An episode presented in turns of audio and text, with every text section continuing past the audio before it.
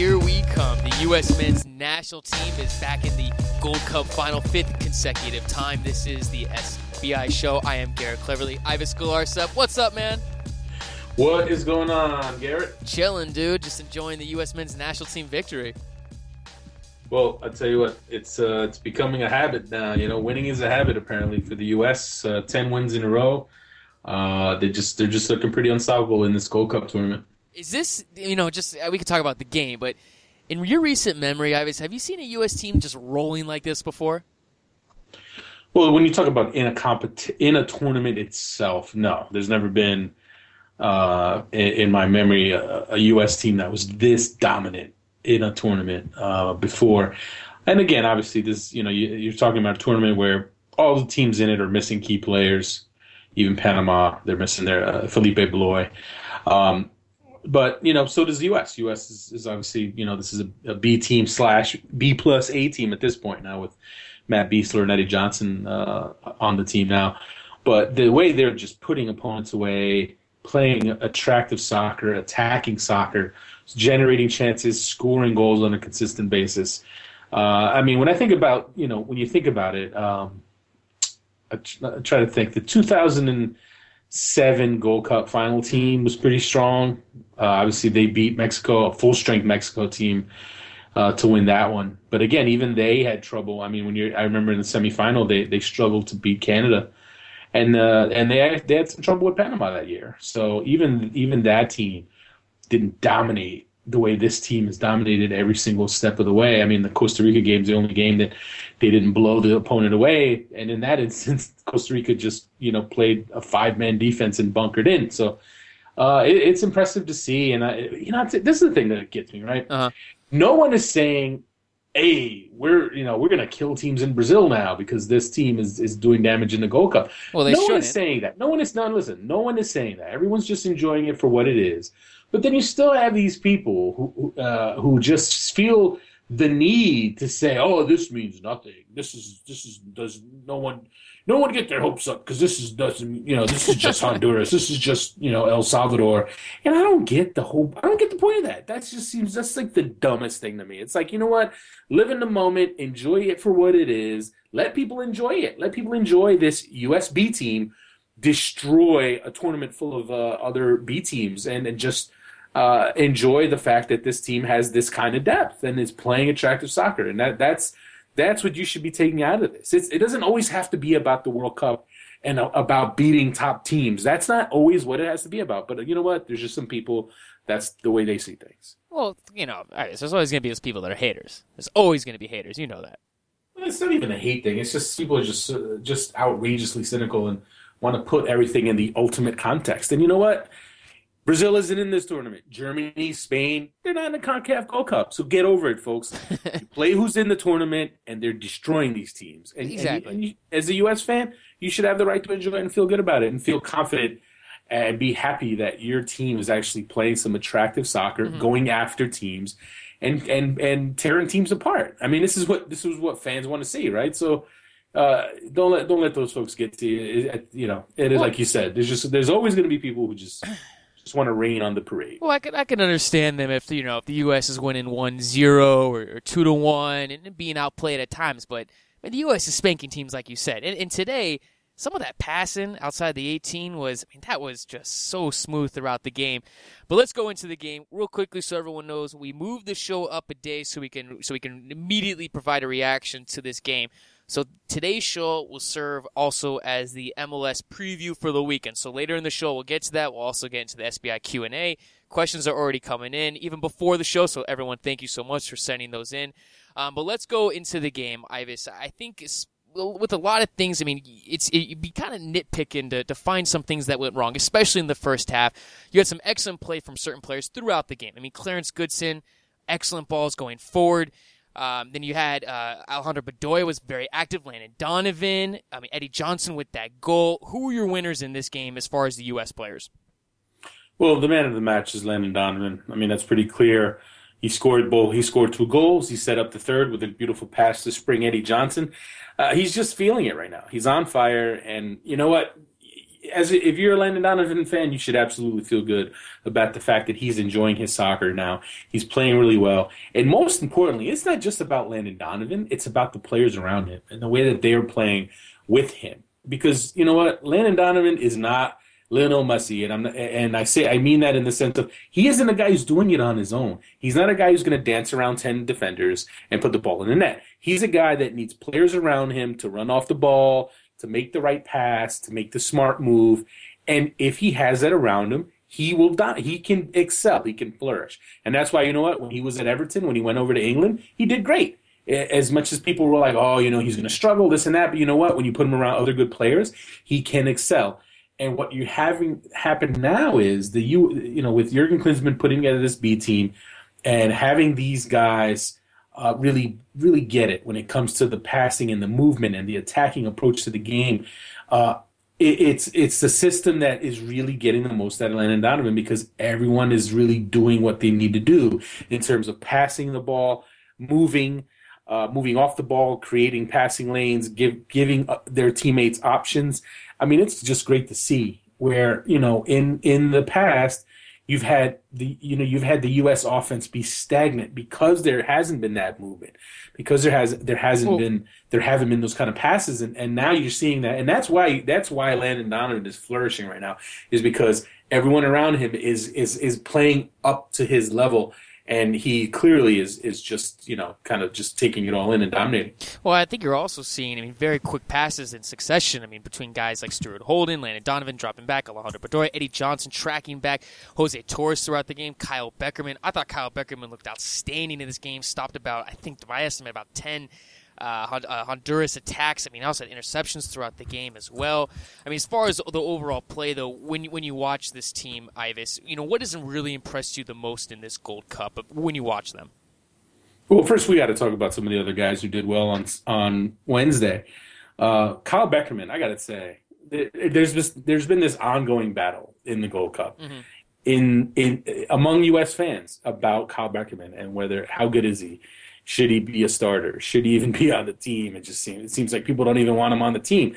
He's just this. It's just weird how how much of a negative I don't know kind of backlash there is against Kyle Beckerman. But all he's done in this last couple games is is just completely put a hammerlock on a starting role with the U.S. team. I mean, he has been outstanding, and this game that he played today was probably his best game. He's uh, for me I'd have to think about it, but it could have been the best game he's ever played in the U.S. uniform. I mean, he completely controlled the middle. And one of the things coming into this game was that this Honduras midfield was supposed to put up a really good challenge.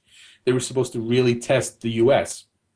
Jurgen Klinsmann felt that way, and that's why he went out. Initially, the idea was to go 4 2 3 1 and have Stuart Holden uh, next to Kyle Beckerman to help kind of put that wall uh, in front of Honduras who was going to come out in a 4 3 3. They were going to try to attack, but it never came off. Honduras just never had it. Their midfield just couldn't do a thing, and Kyle Beckerman was a big part of that. And Kyle Beckerman was so good at that that it allowed Stuart Holden to start pushing forward and the U.S. to, to start putting more numbers forward. So he was, I, I tell you what, he was outstanding. Uh, but again, that wasn't that much of a surprise because he was outstanding in the quarterfinal.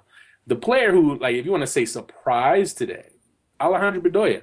I mean, we're talking about a guy who I don't know who I don't know many people that would have even thought he'd get he'd start, let alone do really well. And you could argue that he was one of the top two or three players today.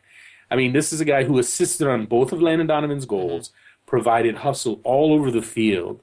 And you know, I, I watched the Spanish broadcast, right? And and and nothing against the nothing against you know the American announcers, but you know the, the Spanish announcers they're, they're pretty sharp guys, right? They know Plus the it's game. funnier. What? It's funnier. It's, they're more comical throughout the game. Like they enjoy themselves when they call the game. Have you noticed that? Right. No, but but uh, well, there's some of that, but no. But the, you know, it, generally speaking, if you're if you're announcing Spanish, if you're a Spanish TV soccer analyst, yeah, know your stuff, right? And and these guys, eh, they were they were just singing uh, uh, Bedoya's praises about how he was all over the field.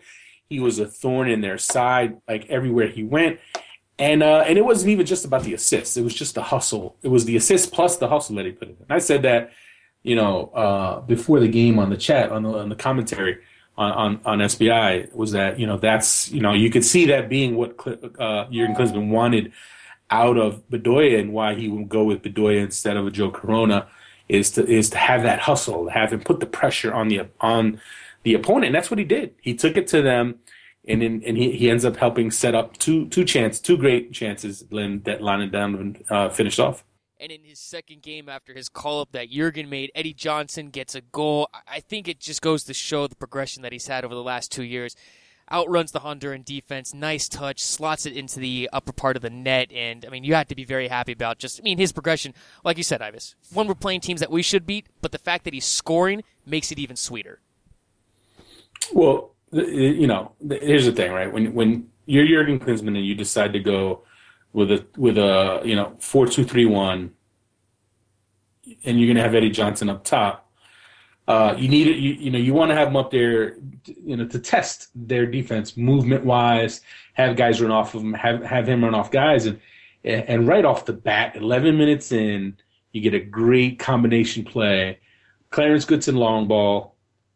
Uh, Eddie Johnson, uh, you know, comes up field, sucks in the center back who, who follows him up the field, Eddie, Eddie uh, Landon Donovan with the header, and Eddie and Eddie Johnson stops on a dime and sprints upfield into open space, and then scores the goal. And, and and right there, you could just see what he can give you. And he looked every bit like the forward that he is. And it's and at times, you know, with the national team, you almost forget like uh, that he is he is a forward. You know, he can play as a forward. He's played a lot on the wing in, in past games for for Klinsmann, but I mean, he is absolutely a viable option as a forward. I mean, I know this hasn't been the greatest year for him uh, MLS wise, but he can still get it done. He can still give you an option. Obviously, Jozy Altidore is your number one uh, forward, but you know it, when you want to have someone come off the bench, someone to spell him, or someone you know to give you another option. I mean, I think Eddie Johnson at this point has established himself as a real legitimate option, uh, whether on the bench or in the starting lineup.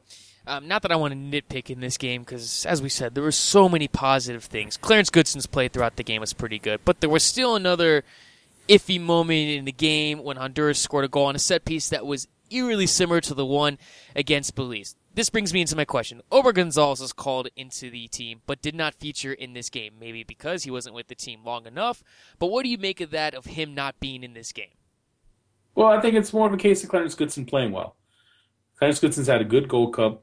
He's been really solid. His numbers have gotten better with each game. You know, his passing stats in the Costa Rica win and in the El Salvador win were outstanding. I mean, he is playing with a lot of confidence. And you know, think about it. If you're, if you know, if you're Jurgen Klinsmann, Omar Gonzalez, you gave Omar Gonzalez a lot of games in May and June, and you know he had his ups and downs. He made his mistakes you kind of see him as your number one. But now you've got a guy in Clarence Goodson who has put together a really good run of games.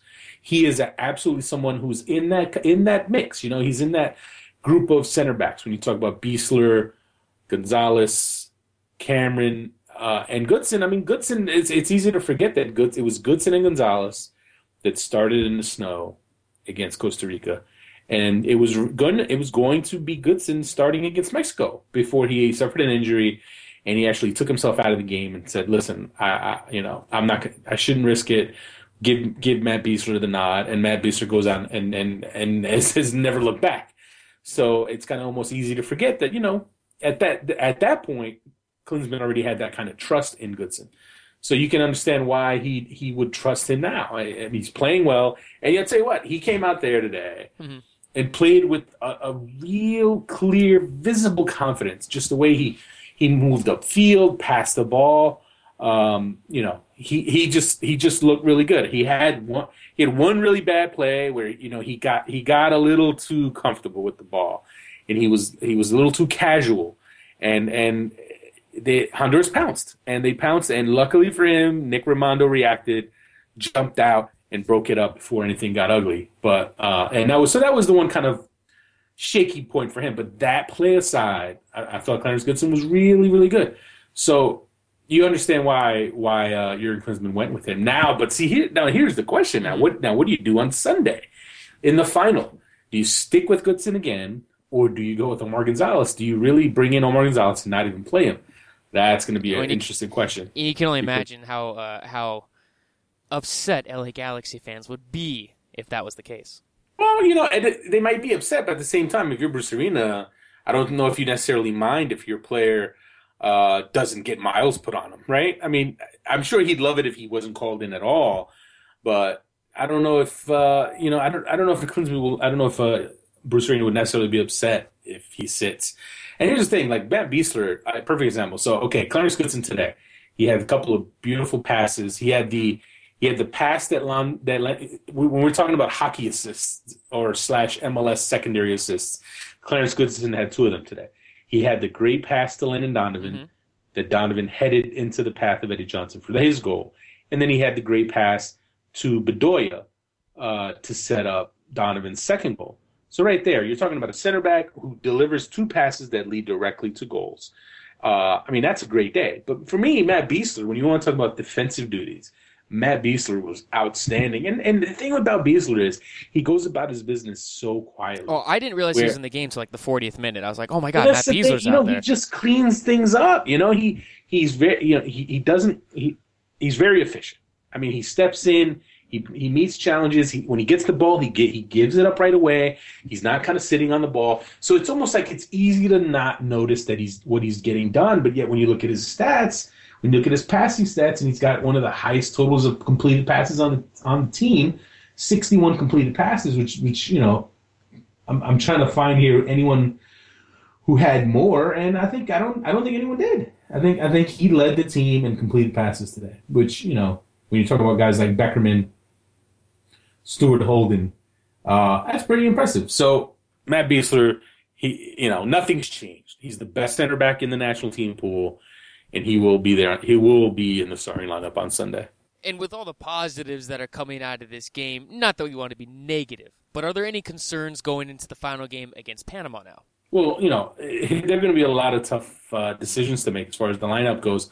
As far as guys who didn't necessarily have great games, I mean, that Michael Parkhurst had some issues. You know, he had, he had a pretty high number of turnovers, and uh, you know, he really wasn't that effective getting forward. Uh, you know, does that mean he's not going to start on Sunday? I think he still starts. You know, I think he defensively still gets the job done, so you can understand why, you know, they stick with him uh, and why I think he'll start again. Uh, Stuart Holden didn't have his best game either. You know, he's someone who uh, was really aggressive early on and got a few chances. Um, but it wasn't, you know, it wasn't one of his absolutely best games. I mean, I think he moved around a lot. He got he, was really involved. He had a you know his a good high number of passes, his share of long range shots, but you know it, it wasn't one of his one of his like signature games. And uh, it's going to be interesting to see what Klinsmann does. Does he go with him or does he go with Disco? I still think you start him. I still think you know even he didn't have a bad game, but again, he sets the bar so high because his his best is so much better than almost anyone else's uh, in the midfield there. So that it, when when he doesn't get to that peak, you kind of like you kind of find yourself going, well, what's wrong with him? And it, when really it's not anything wrong wrong with him at all. He's still playing at a pretty good level, uh, but it's just not his his highest level. So you know what? He was someone. Uh, I, you know, I want to see how he does in that final. Uh, and Jose Torres, you know, Jose Torres got the start. He did. I don't think he necessarily had a good game. Uh, he completed. He only completed 29 passes. He wasn't overly active in the match. He uh, he actually had 14 uh, possessions lost, which is when you when you lose the ball 14 times and you only complete 29 passes. That that's not that's really not a great ratio. So he's someone that you gotta you gotta ask yourself: Is he the guy? Is he someone's gonna who you're gonna turn to? And, and give the start to on uh, on Sunday. So th- those are some areas to, to look at. I think if you're in the midfield, especially when you think of all the options that you have there, when you got guys like Mix Diskerud who who you know mm-hmm. didn't start today, uh, and Edgar Castillo's kind of just disappeared. Now I don't see him starting now that he hasn't played the last few games. But watch Jurgen, Shea, watch Jurgen throw us a curveball and just throw him out there. Well, he's been doing it right. Jurgen's been throwing us these wild, wild like I mean Bedoya. Who had Bedoya? Nobody had Bedoya in their starting lineup, and that one came out of nowhere. So you know what? Yeah, How about this? Uh, and someone, you know, one of the readers in in the in the commentary brought it up as an idea is, why don't you put Bedoya on the left, put Corona on the right? And I like that idea because I'll tell you what, Corona was, uh, uh, Bedoya was was uh, working both sides of the field today. You know, he can handle either side. He's really active. Uh, maybe you go with that that group, and now you got to think about your opponent. You know, you're playing Panama. not to give it away, we're about to talk about that game next, but Panama has beaten Mexico. You're going to play Panama. They're a very tough team. Um, so, you know, how does that affect which guy you go with? And, uh, you know, I, I think when you talk about a speedy and athletic team like Panama is, I could see him wanting to have Bedoya's work rate on the field, and and then and want and you want to have Corona back on the field. I think I, I feel like Corona, you know, the reason I feel like he didn't play in the semis because he had logged so many minutes in the tournament to this mm-hmm. point. You want you, you wanted to give him a break, and now you have him for the final and I think I think he could have a really big game in the final. Well, as you said, Panama defeated Mexico in the game after USA defeating Honduras. Uh, FC Dallas man Blas Perez opened up the scoring. Mexico answered back Luis Montes, and then Roman Torres had a header in the 61st, 61st minute, excuse me, sending Panama uh, forward. Both teams had a lot of chances in this game, Ives. However, though, Mexico just really couldn't put any shots on frame. Um, like you said before, hey, one, first off, you and I both predicted this victory, so congratulations to you and me. You and I, look at us predicting this victory. yeah, I know. and right. uh, I'm patting myself on the back right now. But tonight, though, Ives, how did Panama defeat Mexico?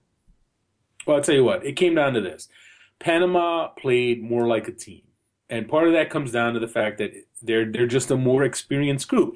You got a group of guys that have, you know, this is their group for World Cup qualifying. I mean, the one guy they're missing uh, Felipe Baloy, someone who you know, like I, I actually thought he was on the team, um, but he is not on the team. He's he is their true captain, their their their stud center back. He's the one big guy they're missing on this team. I mean, well, they're also missing Luis Tejada, who's not there. Uh, I don't know if he's injured or he's just he's just in in with his Mexican team.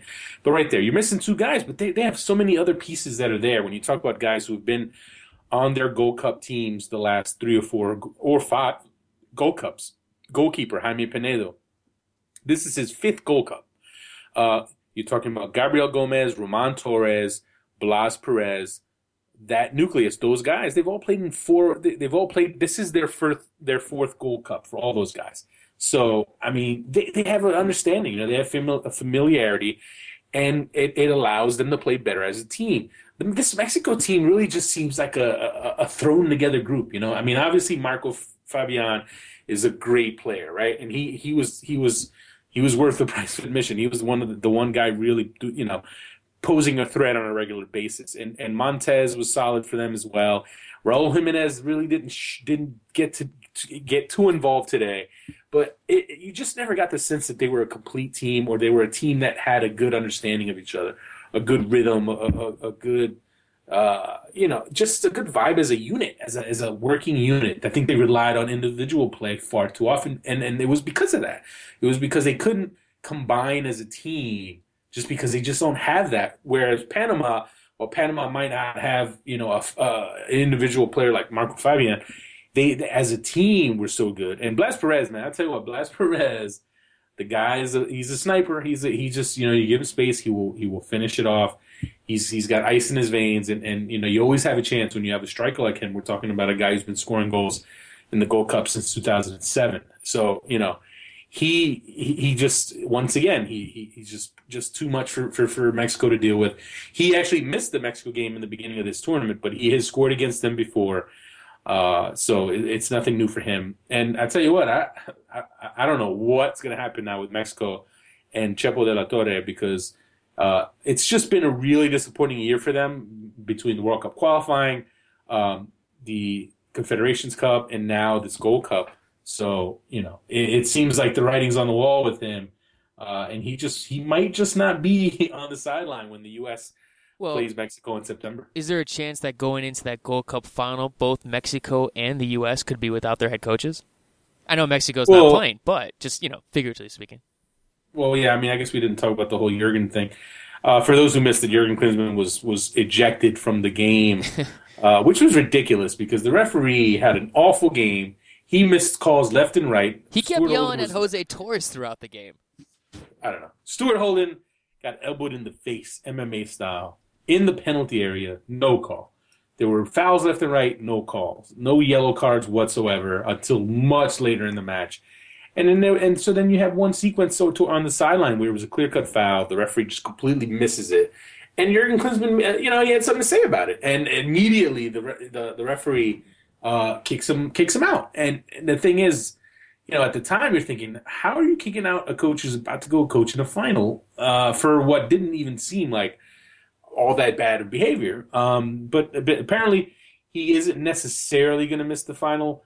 Uh, the word out of Dallas is that uh, there will be a disciplinary committee that will meet to determine whether or not he will be suspended for the final. And I would say the chances are pretty good that you know they'll look at that and they won't suspend him. I, I mean, I just my opinion because it's not like the guy was just out of you know, it wasn't like he was that outrageous or that flamboyantly misbehaved. You know, I think he, he you know he he protested the fact that there was no call made, but I don't think he did anything too crazy. So, you know, hopefully CONCACAF, uh, you know, uses common sense and just and has this coach on the sideline for the final, right? I mean, we I think most people can agree that that referee was terrible. He was terrible on Wednesday night. So it would be a real shame if CONCACAF uh, upheld that decision when it was just one of many awful decisions by that referee.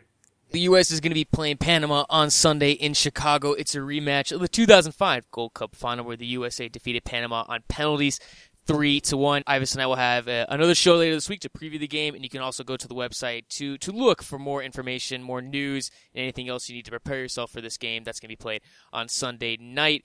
Uh, last night after we did this show, Ives, uh, in a game that no one really saw, but there's highlights up. Sunderland defeated Tottenham three to one. Jozy Altidore had an assist in the game. Clint Dempsey started. For everyone saying that he's not there, Brad Friedel featured in this game. And for you know Jozy Altidore, I mean I know it's preseason, say what it is, but hey, good to see him providing an assist, getting some playing time. Right. It was it was definitely a good performance from him. I know there, there seemed to be some debate about whether or not it was a good performance, but when you talk about having it be kind of his first public official yeah. match, I mean, obviously it was, it's a, it's a friendly tournament. It, it's over, it's in Hong Kong, but still, you're playing against Tottenham. You're playing some Premier League competition, and for him to he he not only got an assist, he also had uh, a really good scoring chance saved by, an, by a really good uh, Brad Friedel uh, save by the and, ageless uh, ageless Brad Friedel. The ageless Brad Friedel. I mean, he might be an alien, uh, but you know, look for a first game uh, you know, it's solid, solid. I mean, it just shows like from a physical standpoint and a maturity standpoint how much better he is. He can play on that level, and and I think we're going to see this as the preseason goes on. Uh, and it's also good news to see you know Clint Dempsey uh, feature in that match. Uh, again, it's just a tournament, and there's still guys on that team who are going to get sold, going to get shipped off. Things are things are going to change on that team. But uh, all, everything that I've been told and everything that I'm hearing is that he absolutely is going to be a part of that team, and I think it's a good sign that he, you know, that he featured in the match. Before the U.S. men's national team game, the biggest news today uh, came out of the nation's capital. Uh, DC United and Mayor Gray, uh, they said they reached a preliminary deal for a soccer stadium at the point that everyone's talking at the, at the point at the place everyone's talking about, Buzzard Point. However, there's a big but that comes with it. There is a lot of work that needs to be done that involves land swaps and multiple deals. You know, you've covered the league, you know, pretty much since the beginning, Ives. Do you see any possibility of this happening, or is this really something that fans can latch onto and say maybe this is finally gonna work for us? Listen, when you're talking about politics in Washington D.C., you can't take anything for granted. Uh, while it is good news that th- there's been clearly there's clearly been some progress and you know they've already they've they've actually gone a good a good distance. You know they they've they've made a lot of ground up uh, to get to this point, so that's positive. That's something to feel good about, and that's something to be confident about. But at the same time, you still can't take anything for granted because we've been here before. There have been proposals, stadium proposals before in years past, and things have fallen through. Mm. So until the city council votes on it and approves it, and you know all the deals that need to be made are made, uh, you can't get your hopes up. And I, and honestly, I don't think DC fans, real hardcore DC fans who've been around, are gonna get are gonna you know jump the gun on this because they've been you know when when you've been through it enough times, you kind of you kind of lose the whole instant you know reaction you know because you kind of been there, been there, done that. I'm not gonna get my hopes up. I'll believe it when I see it. And I think that's that's really you got to kind of go with that wait and see approach, because again, you're talking about DC politics, and and and making sure everyone's happy, making sure no one wants to kill the deal. I mean, you know, when you look at the stadium renderings and you see how beautiful the place could be, it looks sick. Uh, it, it'd be near the, the, the Washington Nationals Park, uh, just over the river. Listen, DC United needs a stadium. And you know what? I don't care who you are. I don't care if you're a Philly Union fan, New York Red Bulls fan, and you hate DC United. You want to see them just crumble and, and fall apart and and relocate, whatever it is. Look, DC United, Washington DC. If you're MLS, you want to have a healthy team in Washington. You want to have a strong, a healthy and strong DC United team because there that is an absolutely great soccer market and it's a little easy to forget now because the team's so bad. It's it's a nightmare season that they've gone through, but it is a really. I mean, all you have to think back to is that USA Germany friendly and how amazing the crowd was there. It, you have a really strong and passionate soccer fan base there, and if you if you put a stadium there, I have no I have no doubt that they will do great there. That they will draw fans, and you know, in turn, you'd like to think that they'll be able to generate revenue hopefully build a, a, stronger team, and and that just makes the league that much stronger. So, you know, I, I know from a rivalry standpoint, some people don't want to see them succeed, but I think Which, from that's, a league, that's stupid. That's stupid. No, but you know what it is? It's how it is. Fans are, you know, fans are going to hate who they hate, and it is what it is. But from a league standpoint, it can only help the league for DC to get a stadium. Well, looking at the map, there's a map that the Washington, like a graphic, I guess you could say. It actually is a graphic. I'm stupid. Uh, the Washington Post put out. It has a stadium footprint that shows where it would go in Buzzard Point. And just by looking at this, like you said, Ives, there's three different people that the city has to work with to acquire that land.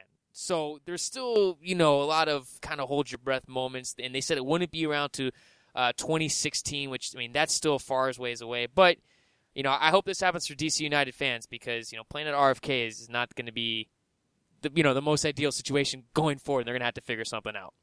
Yeah, it's a dump. RFK Stadium is a dump, and I say that as someone who who has a lot of love for RFK Stadium because you know, for those who don't know, I'm a, I'm a lifelong Redskins fan, Washington Redskins fan oh, since geez. I was seven years old. I'm sorry. Uh, hey, I've enjoyed my share of Super Bowl titles. Okay, buddy as a fan. Oh, what's so, that supposed to mean? You taking a dig at me because I'm a Cardinals fan? Uh, no, I'm just making the point that you know it's not like I'm a you know Chicago Cubs fan who's never experienced the title before. But anyway, I digress. Um, you know what? So I love you know I have that that stadium as a special place in my heart. But it's a dump. It's an absolute dump. It's falling apart. Concrete's falling. Rats are all over the place. It's it's it's just you really need to put a, take a wrecking ball to the place. But but for now, it's the home of DC United and you know it's convenient to get to in a way, and you know it's near it's near the metro stop and all that. But they need to get a new stadium. They need the revenue streams to be a viable business, and because you know it doesn't matter who you have as an owner. Like you can't just well unless you have you know.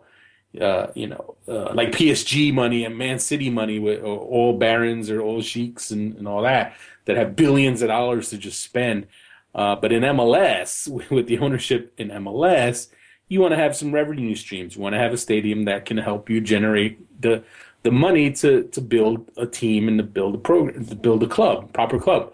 Um, and right now they don't have that. So you know they need this. They need this stadium to go through because uh, I mean by all by all accounts, my the impressions I get are that if they can't get a stadium there, eventually they're going to have to think about moving that team because it just doesn't it just isn't a viable financial situation if you don't have a stadium. Uh, New York Red Bulls signed a new player. Ives, you put out the most hilarious tweet ever today. I'm not being sarcastic right here. That the New York Red Bulls have gone out and signed the lesser talented brother of someone else due to Kaká and Wayne Rooney's brother playing for New York Red Bulls. However, though, all jokes aside, you are kind of, you know, maybe looking at this optimistically and you know, you're saying that Bradley Wright Phillips could actually be a very good player for the Red Bulls this season. Well, I don't think I use the words "very good player." I think my point, I think my point more is that he actually might actually play at all, as opposed to Kaká's brother Digão, who made you know a six-figure salary to stand around and kind of look like Kaká, or John Rooney, who you know, bless his heart, uh, you know, great kid, a sweetheart of a kid, shy boy shy lad. Uh, he just was not a good soccer player. I mean, he was a, you know, um, he, he could have been a decent USL pro starter, right? Um, but he was not. He was nowhere near Wayne Rooney, right? And and so the Red Bulls have done this before. Uh, and it's you've kind of wondered what the heck are they thinking. Bradley Wright Phillips is actually, uh, of his own account, is a pretty decent player. He's someone who has scored goals in England. Uh, you know, not you know not necessarily Premier League, but you know he has played in, in, in some of the lower divisions and done well. I got a chance to see him in a reserve game recently, and you know the, the speed is there. He can give them a different option up top, and they need it. You know their offense is a little predictable. Some of these other guys have not been consistent Fabian Espindola has been a little inconsistent. Péguy Luyindula, I just for me, some people, you know, I, I feel like some, I feel like a lot of people are like him more than I do. I just haven't seen it from him. I just don't think he's all that good. Uh, I think Bradley Wright Phillips actually could be better than him. So uh, that's a it's a positive step. It's a positive signing for the Red Bulls, but you know, I don't know if anyone should get too crazy about it. Early in his career, Bradley Wright Phillips did play uh, for Manchester City. That was in the Premier League. The last team he played with uh, was Brentford. That was in the npower Football League One division. Bradley Wright Phillips will have an opportunity to play this weekend as the New York Red Bulls will be taking on Real Salt Lake. The only meeting between these two clubs right here. Game's going to be at Red Bull Arena. Real Salt Lake's going to be out without Chris Wingert after the loss. He had a, he suspended a game. I mean, everyone a lot of controversy that came out of the RSL Sporting Kansas City game. What do you see in this game? Do you see Real Salt Lake able to go to New York and take a victory here? That's a tough one. I got to say the Red Bulls are solid at home. Uh, they, they, they're you know they're much better team at home than they are at the road on the road. Having uh, what's interesting about this matchup is for years now, for the last few years, Real Salt Lake has dominated this rivalry. They've just owned the Red Bulls, and I feel like part of the reason that you ended up having uh, a couple of Real Salt Lake players making their way to New York is because of that. Because uh, Thierry Henry loves Real Salt Lake. He he loves the way they play as much as the you know Sol- RSL has has owned New York. They've actually gained a fan in uh, in Henry because he respects their game. He respects the way they try to play, mm-hmm. their possession style of soccer.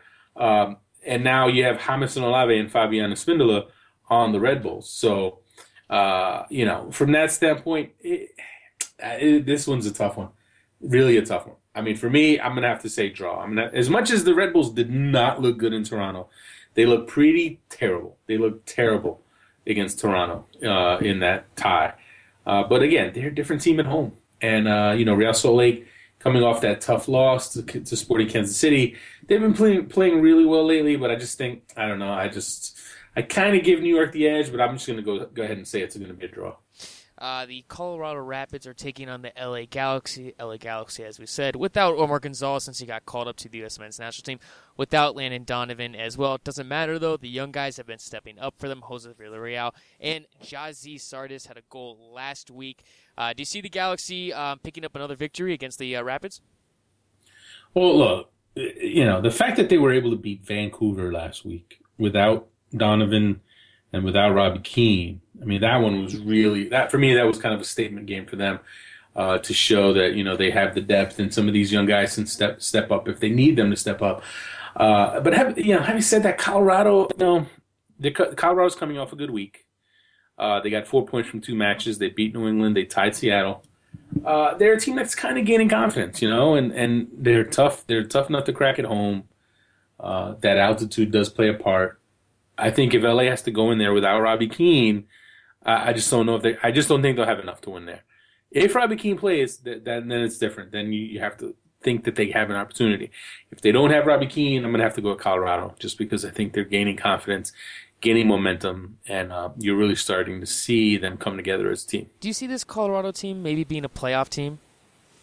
You know, I I mean I've said it before next year's their year. I've been saying it since I said it before this season in the preview. And I know we did the season preview, I said 2014 is going to be the year they really come together. Um, I think they they're making a push. I just, for me, I just think in the Western Conference, when I look at those teams and I see, you know, who I see kind of ending up there at the end, I just don't see Colorado making it. I just I just think there are other teams that are better than they are right now. Uh, and, well, you know, they're not better than them in the record books now, but they will be. You know, I think Seattle's going to come around. I think, and, and I think that's going to, you know, obviously hurt the Rapids' chances. Uh, that game will be up in the Mile High City on Saturday night between the Rapids and the LA Galaxy. Okay, next game. This is an interesting one because you talk about two teams going in complete opposite directions. Not that Montreal's having a bad as a drop as maybe let's say FC Dallas, but impact over the last couple games have not impressed. And now they're taking on a Sporting Kansas City side that is on a three-game winning streak, six-game unbeaten streak uh, in total. I mean, do you see the impact losing another game here? Well, you know what? This is what's funny about MLS, right? It almost it's it's almost inevitable when you have these kind of matchups where the team one team has just been awful on a run of just surprisingly awful results, and one team's red hot. You think it's a no brainer. The team that's red hot is going to steamroll the team that's been awful. Um, but Montreal's at home, right? They're due for a win. They're due to turn things around. Their defense seemed to do better this last weekend. Alessandro Nesta actually played pretty well. So maybe they're starting to kind of get through this awful run that they've been in, right? When you you know, Sporting Kansas City, big, big, big win against Real Salt Lake. But you have to wonder about the continued, you know, the grind of the road, second straight road road game now for them. They got to go to Montreal. I, I tell you what, if Marco Vaio plays, and I feel like I'm doing this with every game because you have all these players who are kind of question marks, but they're big players, so they they they, they really do make. Well, that's how the MLS is. We see that with so many teams. One or two guys are they're out. But, with, but certain yeah, but certain teams. I mean, Robbie Keane means so much to LA. Di Vaio means so much to Montreal. I mean, these are guys who, when you talk about importance importance to their teams, these are two of the top ten most important guys in the league to their teams. So Marco Di Vaio makes all the difference. If he's there, I think they win at home. I think they kind of pull a surprise. If Di Vaio's not there, it's gonna. I feel like I, th- I think Sporting Kansas City can get another road win. And then Montreal, do you see them going on an FC Dallas slide where all of a sudden they're going to be in fifth place and thinking, "Oh my gosh, we not make the playoffs"? Could that happen to this team? Well, you know, that's a tough one. I mean, they just signed a designated player that they will hope will kind of solidify things in the middle in the midfield for them. Uh, and also, the Eastern Conference is, let's face it, the Eastern Conference is not as tough as the Western Conference. It's a little different. If you're out West, uh, where the teams that are kind of on the fringes are good enough to pass you, I think in the East, it's it's not quite that. I mean, look, the Chicago Fire, you have to take seriously. You have to think, okay, they're going to keep rolling. They just signed a, a designated player striker, uh, you know, the young Ecuadorian. So, you know, and they've, you know, obviously with Magee and Baki Soumare coming along, they they've been that much better. You have to think they're going to compete for a playoff spot at the end. Uh, but I don't know. I I think I think Montreal will hold on. I think that I think they'll hold on to a playoff spot. But this game is pretty important for them because they're at home. They can't drop. They don't want to keep dropping points at home. And if they don't get at least a point out of this game, then you really have to start wondering what's going on there. And if if if maybe they are going to fall out of the playoff picture. Well, team, you said the Chicago Fire. They're going to be taking on the Houston Dynamo in Houston on Saturday.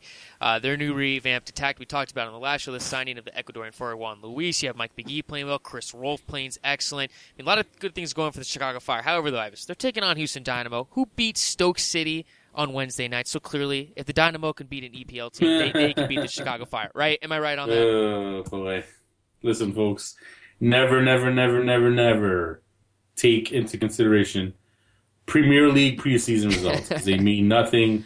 Uh, those you know those players are nowhere near being in shape and and, and you know fit their fitness is you know in the in the basement right now. So we can't we can't we can't look ever ever take those games into, into account. And that includes games like the all-star game. Oh okay. Talk about the game though. Can the chicago fire really keep improving? I mean granted they won last week after losing two games in a row. The Houston Dynamo, as of late, are playing better too. I mean, this is a really big game going forward. What, what do you see happening in this? It's a great matchup, you know. When you when you think about Houston and their defense, their defense at home, you know, they're, they're pretty stingy. I mean, I know they had this run of results where they couldn't score a goal. they were dropping points at home, which is uncharacteristic of the Dynamo. But it seems like they've kind of righted the ship there. Uh, but now they face a Chicago team that's you know feeling pretty confident right now. They're feeling pretty good uh, about about where their team is, how much better they've gotten now in the past month or so. So this is a tough one to call, you know, and it's an important one for both these teams because you know the Houston Dynamo has aspir- they have aspirations to be one of the top two teams in the conference. Uh, I'm, I'm, sure they still feel like they could end up as the top seed, uh, you know, for once. You know, they always end up they always seem to be a lower seed and have to climb through, uh, you know, as a lower seed But you know the way the race is right now, if they put together a strong run, they could be right there to be the number one seed. Uh, Chicago is still fighting their way into that range to, to be a playoff team. They still have to close the gap. Um, this one's a tough one to call. You know, you know, Chicago's playing really well. They are, and I, you know, the thing with MLS, you never want to go picking too many road teams. And uh, but I think in this case, I'm going to make an exception. I think the Chicago Fire pull an upset. Uh, up in Vancouver, the Union will be traveling up there to take on the Whitecaps. Uh, Philadelphia Union will have Jack McInerney again for their second game, so maybe you have to hope that there's cohesion here. However, though, Vancouver Whitecaps going to be missing Kenny Miller. Is that going to be their downfall in this game? Granted, the Vancouver Whitecaps have other players who have stepped up. Camilo's playing uh, really well. Tyrod's playing really well. But do you see the Philadelphia Union, another road team, going and getting a victory here? You know, I tell you what, man, that's a tough call. That's a tough one for Philly. A, they're a young team, right? B, they're on the road. C, they're across the continent. Uh, you know, and and I think we talked about it last show. Uh, you know, the track record of teams having to travel across country is not a good one. Uh, it's just just the grind of that. It, it, tends to wear wear on a team. So even though Kenny Miller won't be there, I think Vancouver will still have enough firepower. I think Camilo, Darren Mattocks, I think I think they'll have enough to take care of business and knock off the Union. I just we've reached. I always say this. It's I need to come up with something like more cheesy or not as stupid. We've reached the end of the show. It means it's the Q and A. Everyone sends their questions in. People, thank you so much. You've been doing a really good job sending them in before the show. People, uh, when Ives sends the tweet out, uh, you're, you're, we really appreciate all the questions. Sorry we can't get to all your questions, but keep keep asking. Your chances will increase to have one of your questions uh, answered by Ives. First question is for Shintan Amin. Given the conditions of these temporary grass fields, should the USSF reconsider its aversion to fake turf? Okay. Um, as far as this Gold Cup goes, and as far as this disaster of, of, of a of a sh- showing tonight with this ugly field uh, in Dallas, that's not U.S. Soccer's fault. That's CONCACAF's fault. CONCACAF's the one who picks the venues. They're the ones who, who, who make the arrangements with the field, and, and it's pretty much that tonight's disaster was on them. Uh, the, I still say the Seattle game was not as bad as people made it out to be, so I don't think it's an issue, to be honest. Uh, next question comes from Danny Carrillo. Uh, were you su- were you surprised by the exclusion of Corona, LD, and Beck subbed out when they looked like two of our best? It's because they were resting them for Sunday. What's your take, though, Ives? Well, the Corona uh, benching, I was a little surprised by, but I don't know if you, if it's kind of a classic benching. I don't think he was bench because for performance, I think it could have been an issue of minutes. You know, he's someone who's played uh, through the through the tournament. He's played. I think he might have led the team in, in points at, the, at heading into this game. So, you know, if you had a chance to get some fresh legs in there, and, and Bedoya, uh, you could understand why Klinsmann wanted to do that, and that's exactly what what Bedoya gave you. He gave you really good energy on the wing. Um, and now you have Joe Corona rested for the final. And I, I, personally think Joe Corona will start in the final. As far as Donovan and Beckerman, uh, you understand why Klinsmann would want to yeah. pull them out of this game. It's 3 1. You have a two goal lead. You, they, they've just played two games in four days. So, you know, if you're going to go eight games in, uh, eight games, sorry, three games in eight days, you, you, you got to try to get some minutes off of them. Having said that, there was a point there when Beckerman came out of the match and the midfield started to get get you know a little wobbly. It was clear they missed him, right?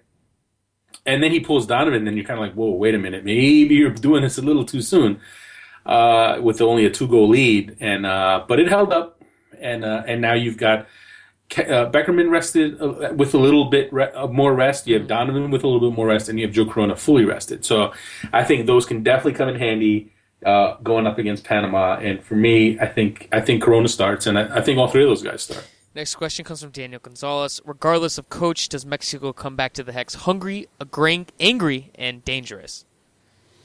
I'm not ready to write them off yet. You know, when you, it's tough, right? Because their team, their full team now, their full team just has looked so disjointed. Uh, and no, nowhere near the team that, that looked so dangerous a year ago, two years ago and had that great fluidity to it uh, to their attack. Uh, even though they still have some pretty dangerous players, when you talk about Chicharito and and um, Guardado and Gio dos Santos and Aquino, um, De Nigris, all these guys. I mean, they have weapons, right? You don't understand why they can't uh, score goals on a consistent basis and, and get back to their winning ways. I I, st- I see them turning it around. I do. I mean, I don't know what's going to happen with their coaching situation because look, they could have a new coach by tomorrow. So that one's still a little up in the air. But you know, I just think they have too much talent on that team to not uh, go into Azteca and beat Honduras and do what they have to do. I mean, that's nothing against Honduras. Honduras mm-hmm. is a good team. I just think backs against the wall. I think Mexico's going to get the job done. Uh, Ives has forced me to read this next one that just came in. It's from my punk younger brother. Ives, on a scale of one to ten, how ugly is Garrett? Well, you know, I I love how you're taking. I love how you're taking this question seriously. I've never actually met Garrett. I've only seen pictures, and it may or may not be his actual pictures. He may be totally catfishing me with fake pictures, but whoa, whoa, whoa, dude, that sounds creepy. Like I'm sending you pictures. Yeah, right. No, I'm just saying of the pictures that I've seen, it's either Garrett or somehow he got a hold of Alexi Lalas's high school pictures. It's one oh of the other. Oh my god. Uh, so you know what? I don't think he's a bad looking guy. I mean, apparently he does well with the ladies, from what he tells me. You know, obviously. All right, all right. Details, lying. details. All right, all right. Let's move on. Next question comes from Matt Holzberg. Fair to switch Gonzalez for Goodson in the final after Goodson starts every game. Yeah, man, that's gonna be an interesting decision because you bring Omar Gonzalez in, you bring him in, you pull him off of his team. He's gonna miss a game this weekend. Um, do you really bring him in and not play him? And he's supposed to be your starting, your first choice center back on the full team.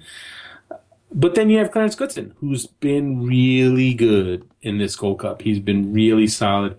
He's done an outstanding job of reestablishing himself as one of the top center backs in the pool. Um, so that that that's one where you know you might have to flip a coin if you're Klinsmann. Um, but having said that, and I said it earlier, right? Omar Gonzalez had his run of games in June. He had his ups and downs. He had his shaky moments. But he got games. He got those games. Now you've got Clarence Goodson, who's in this tournament. He's been there throughout the tournament, been excellent, and seems to be getting better. Do you bench him now? I don't know if you do. I don't know if you bench him now. I think the Besler Goodson combination looks pretty good. Uh, and it's interesting because, you know, I guarantee you a lot of people who watched the game today didn't notice Besler at all, even though the guy did so much work. I think part of it is the way him and Be- him and uh, Besler and Goodson work together, work off each other.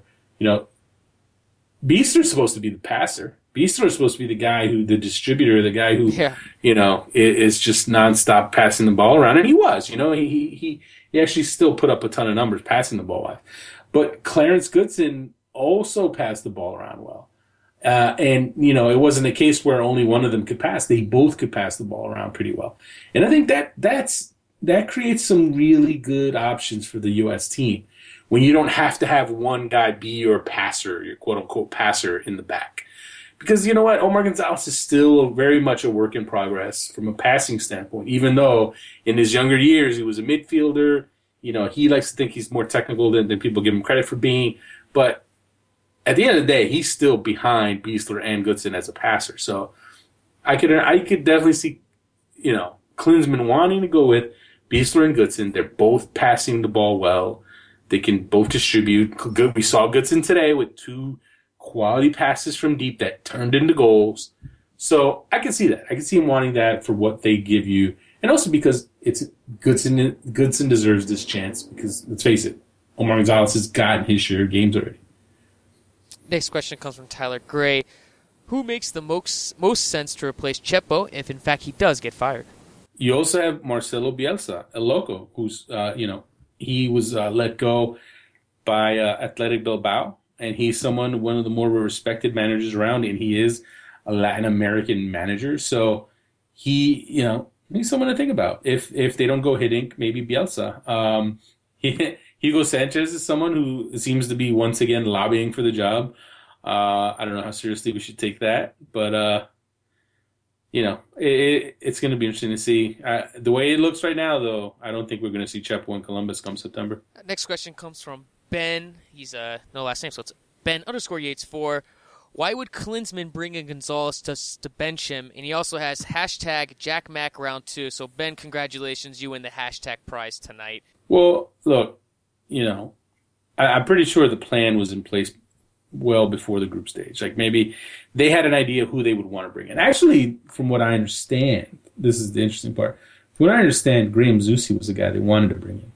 And I don't know what happened there. I don't know if Peter Vermes stepped in and, and balked at it or balked at the idea of bringing in both Besler and Zusi from the same team, which would have been a little unfair, you know, um, considering they had already lost the, both those guys for a good chunk of June.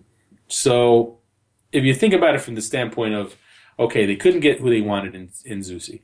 They only planned on bringing in one center back in Besler, and they kind of were forced to bring in Gonzalez. Maybe from that standpoint, you know, Klinsmann had his idea in place before the tournament to go with Goodson as as his guy and and take a look at the Goodson Besler combination because look, we all remember June, right?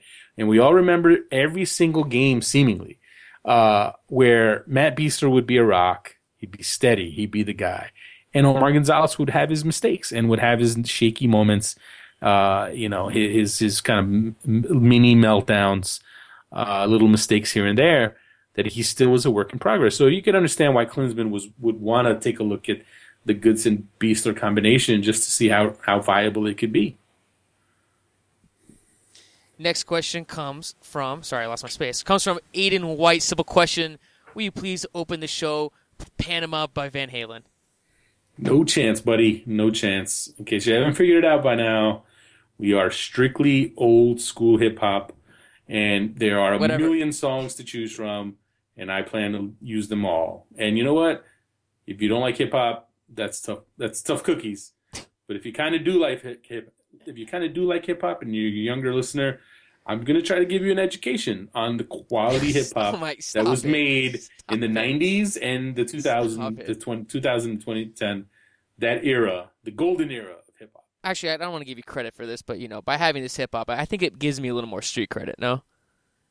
Well, having heard some of the songs you pick up for the, for the outros, uh, I could I could see how that would be the case. They're not that bad. Uh, next question comes from Steve Hildago with Ronaldinho having won Copa Libertadores tonight. Is MLS next move? I always thought he'd be here. I'd always thought I always thought he would come to MLS. Um, but I don't know. You know, I mean, well, not that. Look, It'd be great if he came. Be, I think he'd do well. I think he, you know, even though the whole Juninho disaster in New York uh, makes you kind of wary of bringing in the older Brazilian guys right now. But I don't know. For me, I think it would be great. I think he could do well. He'd obviously sell tickets. Uh, the one, the one recent development that you know I definitely am a fan of is there's word out now that that Aimar uh, the great Argentine playmaker, is considering MLS, and he's someone I'm pretty sure on this show I I, I suggested as a player who I thought could do could, could be could be an MLS uh, signing. So we'll see we'll see who uh, you know who MLS teams try to bring in this summer as designated players. Nick, uh, final question comes from your boy Chris McGuffin. I can't answer this question, nor do I believe what our, uh, what Ives will say, nor do I disagree. So I am neutral in this. and I hate you for answering this one because I'm going to look like an idiot. Is it good slash bad for MLS teams to have academies outside of their area? Okay. First of all, I'm going to preface this by, you know, offering some full disclosure that Gary Cleverly, our co-host, uh, works at one such academy. okay, everyone knows. Just keep going, keep going. I don't think everyone does know. We got new listeners all the time. I'm just laying it out there. Uh, now, his employment at our, at this academy has no bearing on my answer. I've said it before, so again, look, the United States is a huge country, a, a, a country way too big for 16 American MLS academies to cover. It's just unrealistic. Uh, so you know what? If you can have some teams branch out into areas where there are no MLS teams, that can only help. It can only help the league, and it can only help American soccer because you serve a larger footprint in this country. Uh, and obviously, when you talk about certain teams in MLS, that they, they don't have, they don't draw from the same size pools, same size talent pools. Because let's face it, if you have, if you're the Galaxy and you're a smack dab in the heart of of of just the factory of talent, uh, you know, the factory of, of, of quality players coming out of that Southern California area you know, you don't need to go and put a team in some other state. You have a ton of talent there. just like in New Jersey and just like in New York, or you know, or now Texas is is, is really starting uh, to blossom when it comes to producing talent. Yeah. However, you know, when you talk about a team like Real Salt Lake, there's just not a ton of talent in, around there, so they kind of have to branch out. And Arizona is an ideal fit. And I think you're going to see more of that it, it, from other teams. You, I think you have to because just look at a map. I'll tell you what, do this exercise. If you have a big, if you have a map of the U.S., take 16 pins, uh, push pins, and put them where the MLS teams, the 16 American MLS teams are. Now look at that map and look at the huge gaps that exist on that map. And you know what? We need, we need, it's not a bad thing to send MLS uh, to send MLS academies in to fill in some of those blanks because you know what those areas have potential for producing talent and if you don't have uh, pro teams kind of you know pioneering through and finding these new areas then you're just missing out and I don't see anything wrong with that at all. Um, it's also like sunny in Arizona, like 340 days out of the entire year, and it rained for like five seconds uh, today. So, I mean, having the sun every single day I mean, that's also why the that's also why the MLS teams uh, come to Arizona for spring training, which is a lot of fun. People should come out for that. All right, this uh, this thirty second clip was brought to you by Casa Grande Sports. No, it was not. It was brought to you by the Arizona Board of uh, Trade and Commerce, our first sponsor. First sponsor, Ives. There it was. Uh, I hope that I hope that checks in the mail. Yeah, it is in the mail. I'm sure you'll get it tomorrow. I'll get it tomorrow too. Um, well, Ives, that wraps up the show today, man. Uh, you know, lots of stuff going on. If if, stu- if people still want to, uh, you know, be, be in touch with everything because you know we moved the sh- show a day up early, you can still go to the website. I mean, Ives will be pounding away the next couple days, and uh, I mean, I know you're excited to uh, to head sh- to Chicago for the game on Sunday. Uh, that I will. I will. I will actually uh, get to Chicago on game day. I will be there for the final. It's actually going to be my uh, fifth straight Gold Cup final. Got my little run going didn't want to miss it, and uh, and then from there it's off to Kansas City for the MLS All Star game. Uh, but I can tell you, it, it, it, it will be interesting the difference between the last time I was there for a Gold Cup final and this time because in 2007 you had a absolute jam packed Soldier Field for USA Mexico. Now you're gonna have uh, far, far, far from jam packed Soldier Field as all those Mexican fans who bought tickets uh, will not use them and will put them on eBay for a nickel. Uh, and I tell you what, if you're a USA fan and you live within driving distance of Chicago, you need to go. You you need to absolutely go because this is a great opportunity to have a final in a stadium jammed with US fans. And I got to believe there's there's a there's a, a strong enough uh, collection of American fans, U.S. national fans in that area and in driving distance area from Chicago that can go there and see that game. Because I tell you what, I think it's gonna be a great game. I mean, look, the U.S. the U.S. are to be favored, but it's not a it's not a pushover. This Panama team is dangerous. This Panama team is good and experienced, and I've been saying it since the beginning that I felt this. If there was a team other than the big two who could win it, it was Panama, and here they are, and they're going to give the U.S. fits. And think about this, folks. Panama has been eliminated from the last four Gold Cups by the United States. The past four. PKs in 05 in the final, quarterfinals in 07, quarterfinals in 09, semifinals in 2011. They absolutely are going to be desperate to finally beat the U.S. And they're going to come out and play. They're going to make it tough. But I tell you what, this U.S. team is playing so well. Landon Donovan is playing out of his mind. The defense is looking good. Nick Rimando's looking good. This U.S. team is just playing too well to pick against them. So you have to say they're the favorites. And just the fact that they are the favorites and they should win and they're to, and they should lift that trophy at Soldier Field. If you're a U.S. fan and you can drive there, how do you not go? You know? Or if you're in Chicago, how do you not go? Because you know the tickets are to be out there. You're to, you look, tickets will be available. That one you do not have to worry about. So, hopefully fans, hopefully American fans take advantage of this this opportunity and fill that stadium. I'm curious, Ives, you and what All Star team has been to the last five Gold Cup finals? Wait, what's that? Well, like you and who else? You said you went to the last five. I'm sure there's a couple other guys that have done it with you. I'm just curious. Gold Cup finals? Uh, I don't know. That's a good question. Well, I, let's see. The last five Gold Cup, the last four Gold Cup finals were in New Jersey, Chicago, New Jersey, and oh wait, wait, I'm sorry. It's New Jersey, Chicago, New Jersey, L.A. So it's a little, you know, obviously two of those were in my home state. So that it's not quite that impressive when you look at it that way, but it's still, you know, it's a pretty decent run.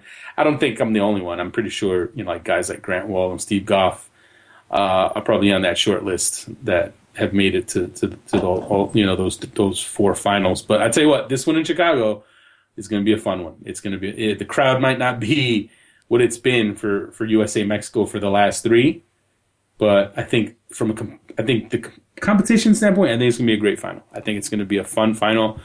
Two teams going at each other. But I'm going to, I, I tell you what, you got to pick the U.S. They're playing too well not to pick them. Ives told me in complete secrecy before the show that if the U.S. wins, be bottle service all night long in Chicago. Sheesh. oh, man. I wish I was living like that. I tell you what, uh, I may or may not try to get a bottle in Kansas City when they have uh, when they have uh, there, there's a Kei, uh, Kei Kamara, CJ Sapong, uh, the wait, is it the original way? Oh, bumpy pitch, uh, the offside rules, Kick TV. Everyone but us is is co-hosting a pool party in Kansas City at the All Star at the All Star Week, and uh, I will be there. So I'll, I'll have to check out the, the bottle prices and see see what I can do. Damn, I need to go to All Star Week.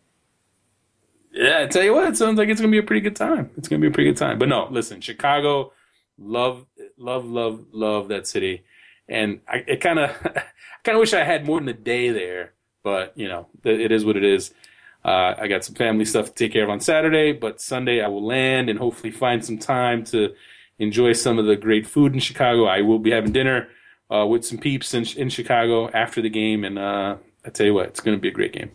Ives, like I said, that wraps up the show today. Everyone, thank you for uh, listening to the show a day early. Ives and I will have a, a, show later this week on Saturday. We'll preview the Gold Cup final. It'll be a uh, be a quick recap of the games. We'll preview the final.